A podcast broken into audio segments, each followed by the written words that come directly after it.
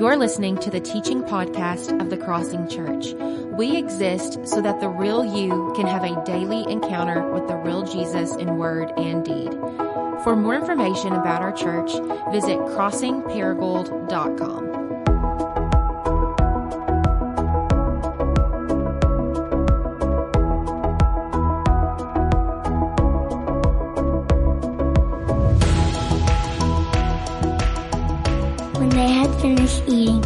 Jesus said to Simon Peter, Simon, son of John, do you surely love me more than these? You, yes, Lord, he said. You know that I love you. Jesus said, feed my lambs. Again, Jesus said, Simon, son of John, do you surely love me? He answered, yes, Lord. You know that, that I love you. Jesus said, take care of my sheep. The third time, um, he said him, Simon, son of John, do you truly love me? Peter was hurt because Jesus asked him the third time, do you love me? He said, Lord, do you know all things? You know that I love you. Jesus said, feed my sheep. I tell you the truth. When you were younger, you dressed yourself and where, and where you wanted. But when you are, are old, you will stretch out your hands and someone else will dress you and lead you where you do not want to go.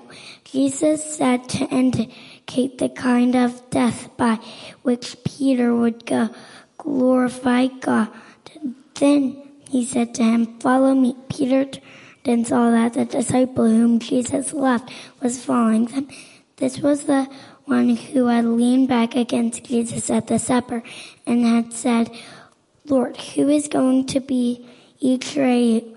When Peter saw him, he asked, Lord, what about him? Jesus answered, If I want him to remain alive until I return, what is that to you? You must follow me.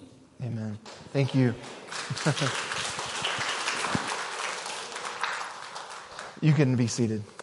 Um, before we jump on our word, let's pause for a moment in prayer because it is God who gives the light of knowledge of Him to us, not my words. And so we go to Him to ask Him to reveal Himself to us. So, Father, as I, as I hear these words uh, read over us, I hear you asking me over and over again Do you love me? Chris, do you love me? My love drifts from you to the world constantly, and yet you ask me over again, Do you love me? Give us eyes to see that our love for you first begins with your love for us. Give us faith to believe that you are more worthy of our love and affection than anything in this world can offer us. And Spirit, would you, for those who come into the room feeling like Peter at this fire, feeling guilt and shame, would you meet them? Would you comfort them? Some of us have been hiding shame for years and years, thinking no one knows it. And we need to have the, the confidence to know that the Lord of the universe knows everything. You know when our spirit is willing and yet our flesh is weak. We love you because you loved us first. Would you help us be a church family here where we can confess sin and be restored? Give us courage to follow you. Thank you for your word. Amen. All right, so we're now in our second week of this final chapter of John, chapter uh, 21. We're overlapping a little bit with last Sunday's text where we see Peter, uh, Simon Peter being asked by Jesus over and over again, Simon, do you love me? And as we begin this morning, I want to ask you a question. What would you do if you did something you said you would never do? Think about that for a moment. What would you do if you did something you had said you would never do? Maybe you have. Maybe the question is, what have you done that you said you would never do? I don't mean examples like my own where I, I said I'll never go to Arkansas State because I'm an Arkansas Razorback through and through. Woo pig. I mean something that causes a little bit more guilt and shame when you followed through with it. Maybe you said, I'll never yell at my kid because my old man yelled all the time. But then that toddler just would not stop crying, would not pick up their toys, threw their food in the floor in the restaurant. Maybe you said, I'll never use drugs or I'll never use them again because I saw how it destroyed my family. but in a moment of loneliness and despair, you gave it a shot. Maybe you said, I'll never be unfaithful to my wife because I saw the pain it caused my mom. I can almost guarantee that you have said, I'll never go back to that old sin because Jesus died for me. Maybe even saying that on Easter, and then by the time the next Sunday rolled around, you found yourself there again. What would you do if you did something you had said you would never do? Because that's all of us, right? There's no use in pretending like we're all in the same boat there. So this morning we're looking in on this very intimate conversation that Jesus has with Peter just days after flat out denying he even knew him. My hope is that this morning that you will believe like Peter that you're invited to follow Jesus because he's not done with you yet. He's not done with you. Throughout this text, we're going to be seeing how following the risen Jesus affects how we view our past, it affects how we view our present, and it affects how we view our future. Now, Peter. He's, uh, he's the main subject of our text here, and he's had quite a week, a rough week, to be frank. The night that uh, Jesus' final meal with his disciples, they walk in, they're having their feet washed by Jesus, and he comes to Simon Peter, and Peter's like, No, Lord, are you going to wash my feet? No, you don't wash my feet. And Jesus is like, No, let me, let me do what I want to do. And Simon's like, Okay, fine. If you're going to wash my feet, wash all of me. And Jesus is like, no, dude, just let me do what I was going to do, okay? Let me wash your feet.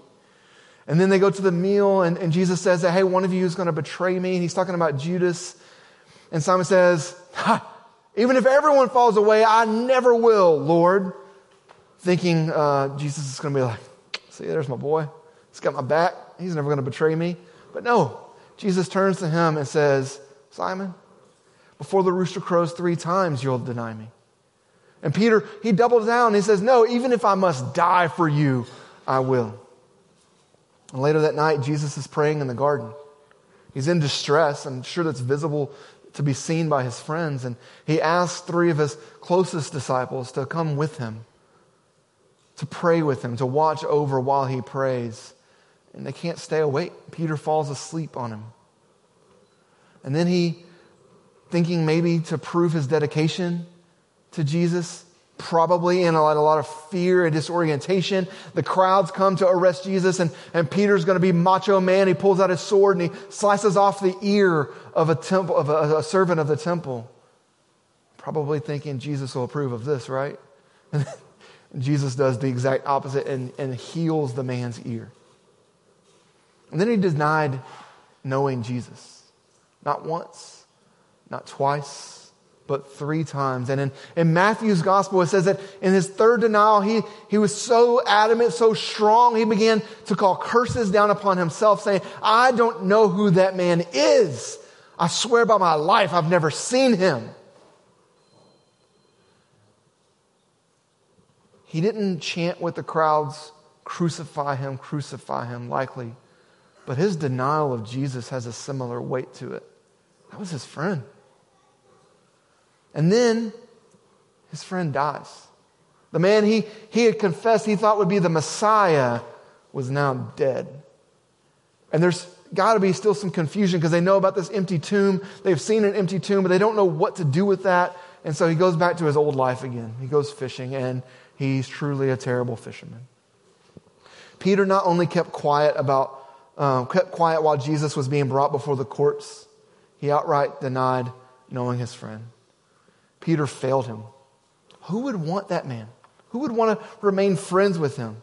Who would have anything to do with this man? A couple years ago, I was on a, a church staff in Kansas City, and we had a, church, a staff fun day. We went to play, play pickleball at this pickleball restaurant. It's amazing food and pickleball. I know it's an old man sport, but like when you get 30 year olds out there playing, we do way more than we should. And I paired up with my friend Randy. Randy and I were really good together. We beat everyone left and right. It was a lot of fun. And there was one other pairing, um, two people who shall remain nameless, that they also were beating people left and right. So we're at the end of the staff fun day. We face off against each other for the first time, and everyone's watching. You got like 40 or 50 people watching us play pickleball, and it's a battle back and forth. But they actually end up victorious, and me and Randy lose. Uh, Randy and I are close friends, and it's fun.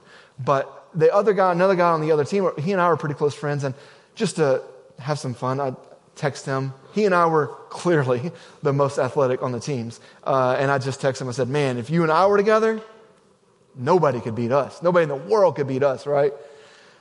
As a joke, he screenshot my text to him and sent it to all of our staff to playfully shame me for betraying my teammate Randy. We all laughed, but I actually had some genuine shame and like trauma about texting now. Like I'm afraid to like joke with someone via text because what if you screenshot it and send it to all the people? Like I felt betrayed by my friend. Like I felt hurt. Like I actually still don't text him the same way I used to anymore. So we're quick to write people off. You're done with me. You did it again? You said you never would. I'm done with you. You're back with her? Man, you repulse me. We might not actually say it, but we think it. The question I would be tempted to ask if, if Simon Peter's in front of me and you betrayed me is like, what are you doing here? What do you have to say for yourself? Jesus subtly brought up this failure as he asked him three times Simon, son of John, do you love me? Simon, you've been bold to proclaim how committed you are, how strong you are. Do you love what I can do for you? Or what you think I came to do for Israel? Or do you love me? See, Jesus was not done with Peter yet. I don't think it's a coincidence that he recreated many of their memories together in this one scene. So he finds them again at the Sea of Galilee, the, the first place where he found them and said, Follow me. He finds them being terrible fishermen, and he multiplies the fish for them earlier in John chapter 21. He sits down and he breaks bread with them, just like in his final meal with them. And he's got a charcoal fire in front of him, just like Peter had in front of him when he denied knowing Jesus. In order to bring healing to Peter, Jesus walked through his guilt and shame with him. We want to hide it. We want to put it in the closet, sweep it under the rug, whatever phrase you want to say. We have this part of us that we want to hide. We don't want to acknowledge. But Jesus is not afraid of your past. We try to hide what Jesus wants to heal. And this isn't the first time that he's done this either. You remember the story of the Samaritan woman at the well. He walks up to her and he sees her and he knows her and he kind of walks through her guilt and shame with her as he says, You've had five husbands and the man you're with now is not your husband. And I, I don't know if he actually did this, but I can believe it the way the, the show, The Chosen, talks through it. He knows every one of the men's names and how she feels about them. Lord, you know everything. You know that I love you. Jesus does not turn a blind eye to our sin. He can open the closet, He can lift up the rug. He knows where our shame is. But He isn't going to rub your nose in it either. He's not afraid of your past. He's not avoiding eye contact with you while He's sitting around the fire with the good boys. Me? Okay, I'll say it again. He's not.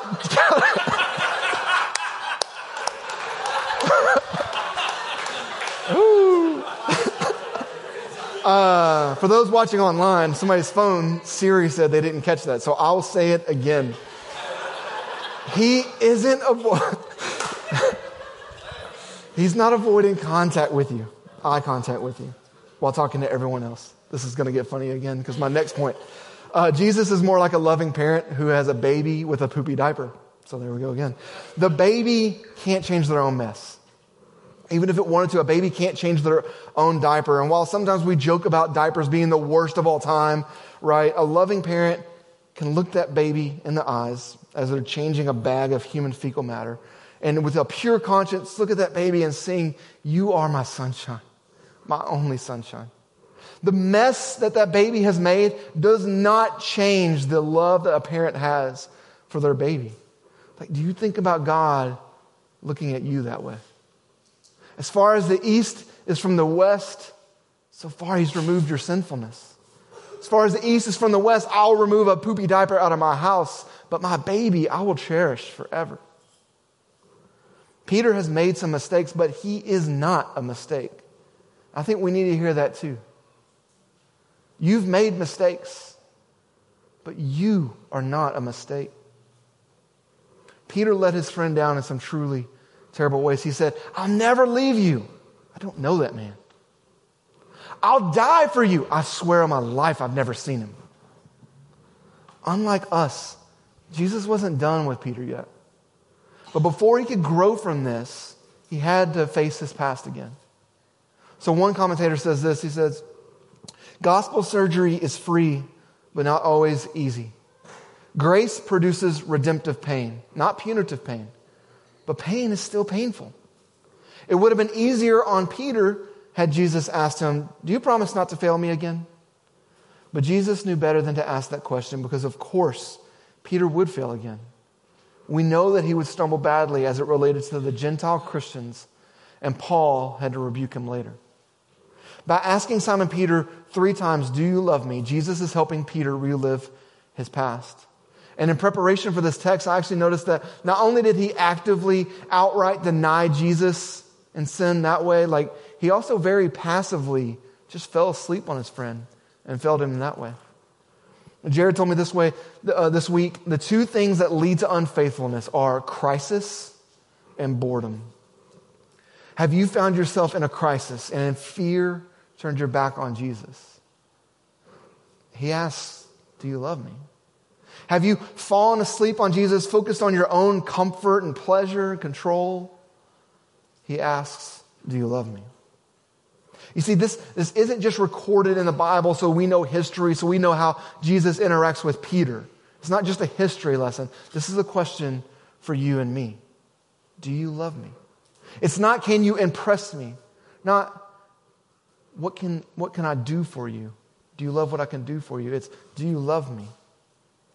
One of my favorite worship songs is called uh, What Have We Done? And it makes me pretty sad every time I, I sing it because it takes us uh, from looking not just at what Peter and Judas did, but it asks us, or it, it states that we did the same. It says, Judas sold you for 30. I'd have done it for less. Peter denied you three times. I have denied you more. And it continues, it says, Oh my God, what have we done? We have destroyed your son. Peter might be asking himself in the midst of this conversation with Jesus, why me? Why is Jesus bringing up my junk? I mean, we all walked away, right? We all hid. We all failed him. Why me? Why is he talking to me? Which transitions into why me?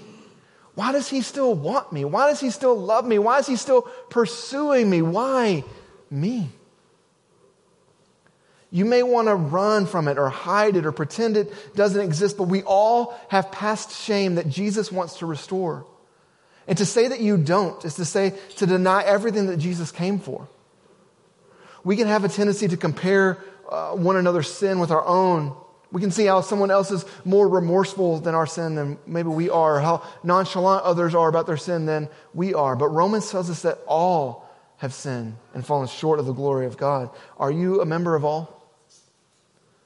And the wages of sin is death, but the gift of God is eternal life in Christ Jesus our Lord. We all have brokenness in our past and in our present that needs to be redeemed. And that's, that's what he's doing with Simon Peter and his past failure. But in the midst of restoration, as we move from his past to his present, notice that Peter's being restored, but he is not fully transformed yet. Even in Jesus' question of, Do you love me? it starts off with, Do you love me more than these? Commentators tell us that there, there, are three different ways that that sentence really could be finished. Do you love me more than these fish that are before us? Like, do you love me more than your calling? Do you love me more than your career?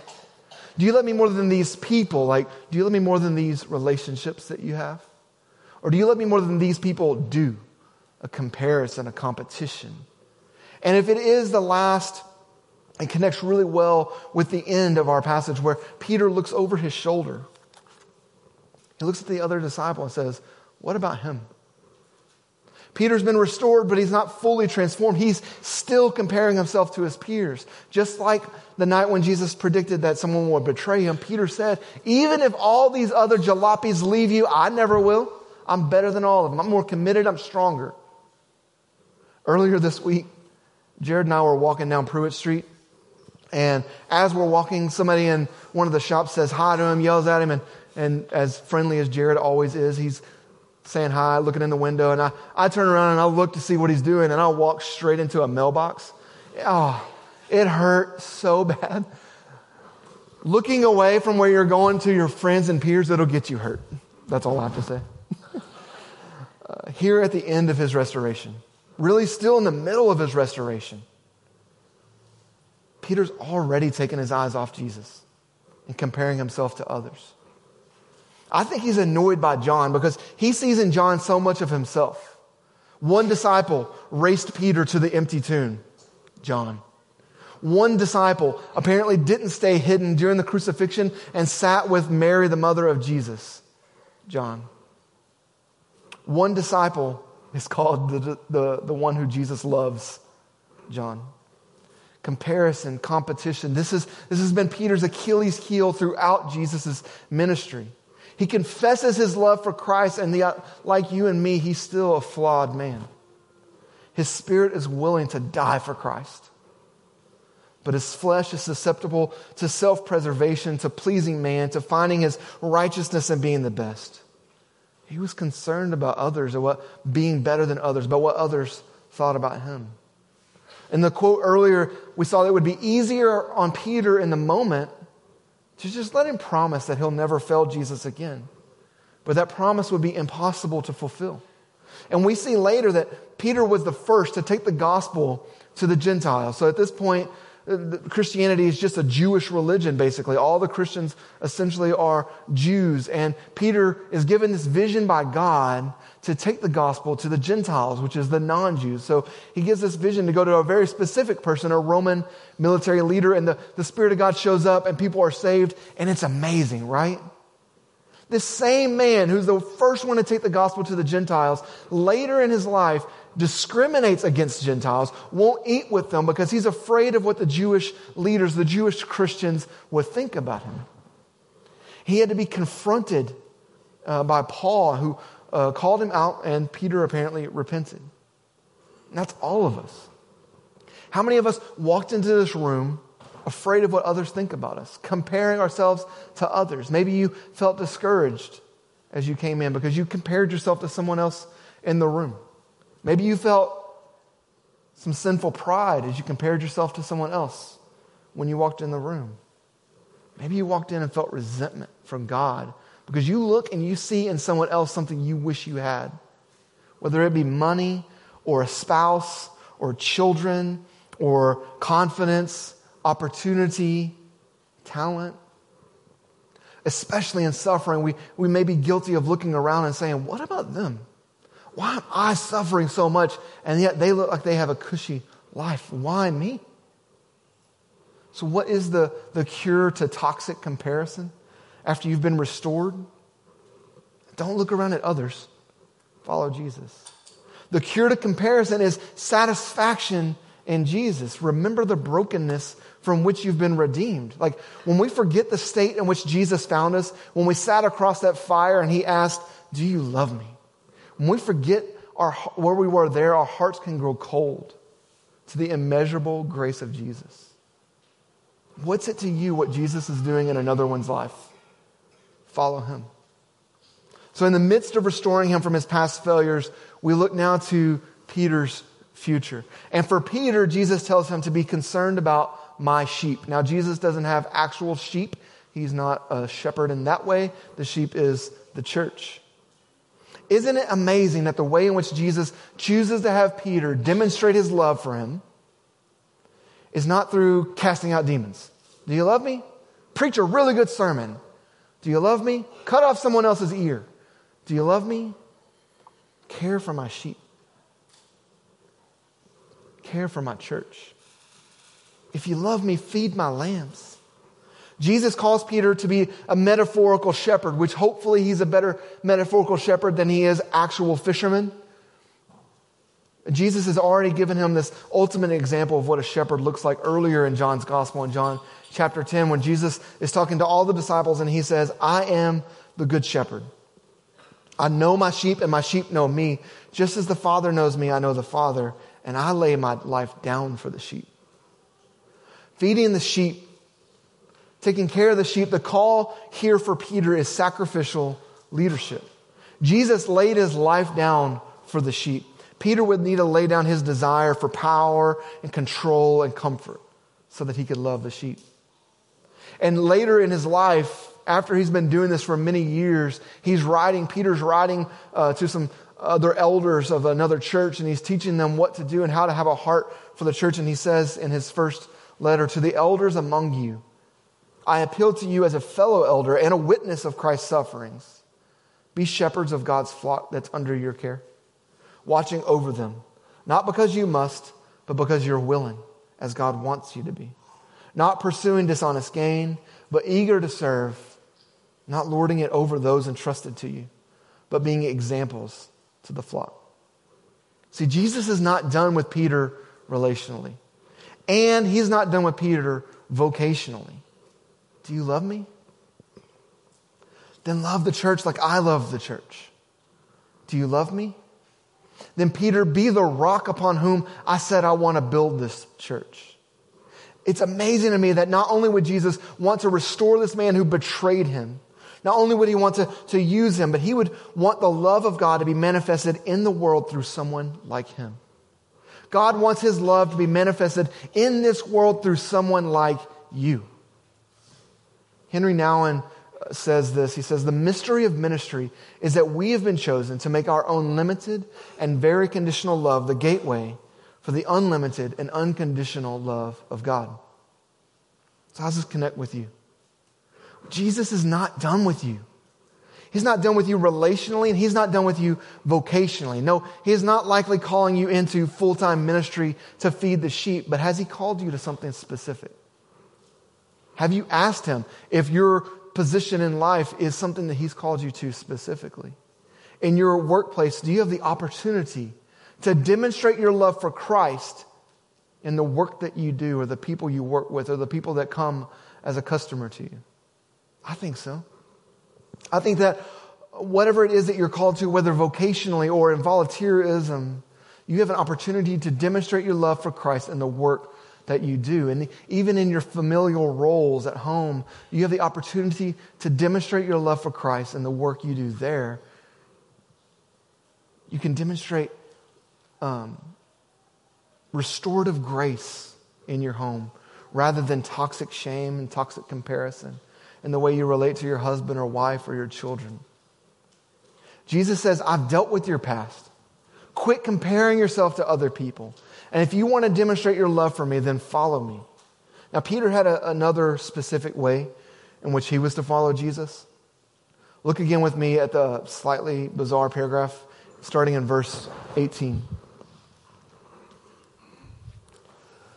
It says, Jesus says, Very truly I tell you, when you were younger, you dressed yourself and went where you wanted.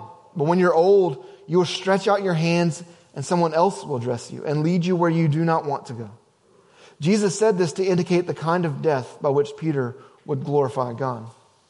Now, if you're like me, it might feel a little odd to put here in this conversation this thing about being young and old and dressing yourself or someone else dressing you. And then it gets to this statement about like interpreting it as, and that's how Peter's going to die. What? What are you talking about, John? What we have here is like a slight play on words. Peter had this freedom and independence, but if he follows Jesus, he follows him to a cross. Because this word for dress yourself or another will dress you could also be termed bind or someone else will bind you.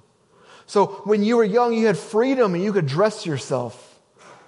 When you're old, you'll stretch out your hands and another will bind you. And we know from church history, it was to bind Peter to a cross himself. Peter was be a leader who was led. Peter's protest to Jesus earlier that week, I'll, I'll lay down my life for you. I'll die for you. Though it was deferred, it would be fulfilled. Because Peter would die on a cross later. Henry Nouwen again, he juxtaposes this paragraph here with our culture. And this was from 30 years ago, so it feels like it's even more heightened now. It says, the world says when you were young, you were dependent, you could not go where you wanted, and when you grow old, you'll be able to make your own decisions, go your own way, control your own destiny. But Jesus has a different vision for maturity. It is the ability and willingness to be led where you would rather not go. So let me, let me say that part again. Christian maturity is the ability and willingness to be led where you would rather not go. Immediately after this, Jesus commissions Peter to be the leader of his sheep. Jesus confronts him with the hard truth that the servant leader is the leader who is being led into the unknown, the undesirable, and the painful places. So, what are you being led into?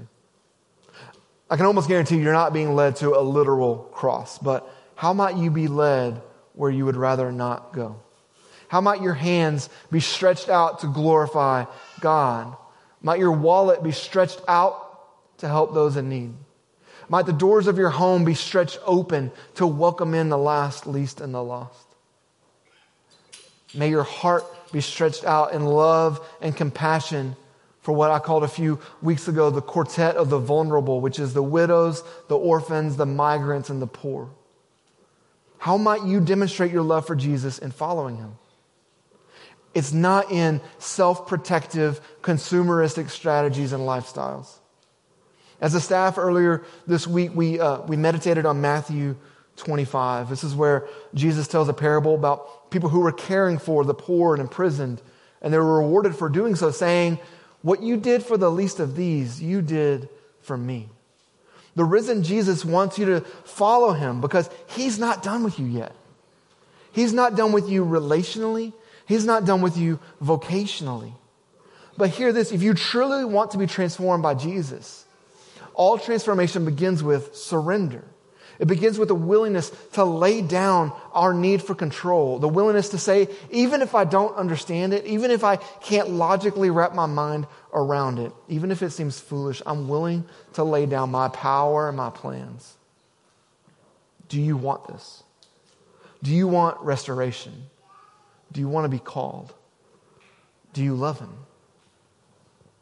If we are all sheep in need of this shepherd, if even the great leader of the early church needed to have his shame met by the grace of Jesus, could we all commit to live lives of honesty and acceptance of our doubts, our disappointments, and our failures with one another? Can we be less shocked and disgusted at another person's sin than the one who gave his life for that sinner? I invite you to experience repentance redemption and restoration through Jesus. Because if you're holding this hidden or open shame tightly to you, I invite you to stretch out and let that shame be nailed to the cross because holding it close to you is not going to bring any healing whatsoever. Look around.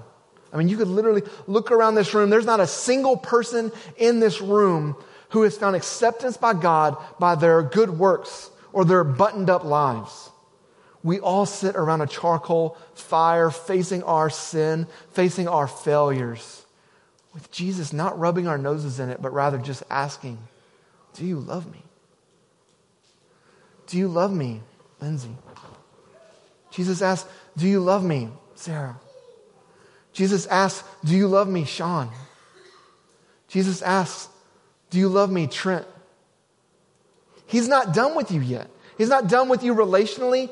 He's not done with you vocationally. He invites you to follow him because he loves you.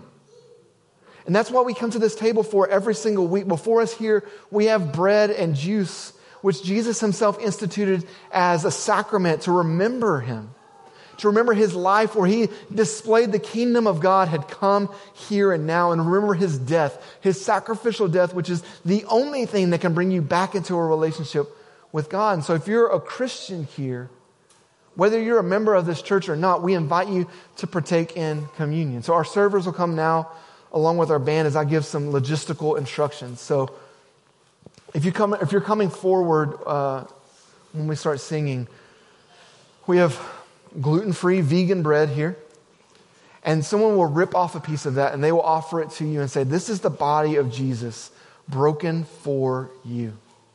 You'll take that bread, you'll dip it in the cup, and they'll say, This is the blood of Jesus shed for you.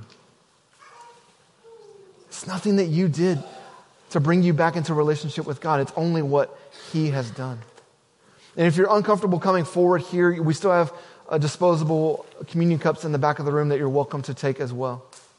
If you're not a Christian, if you've not professed that all of your hope is in Jesus Christ being the Lord of your life, if you're not ready to follow him, not, not ready for him to meet you in your shame, then don't come forward and take this. This will do nothing for you.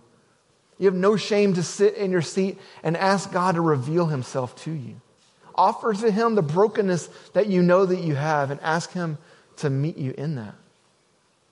He, he, he might do it.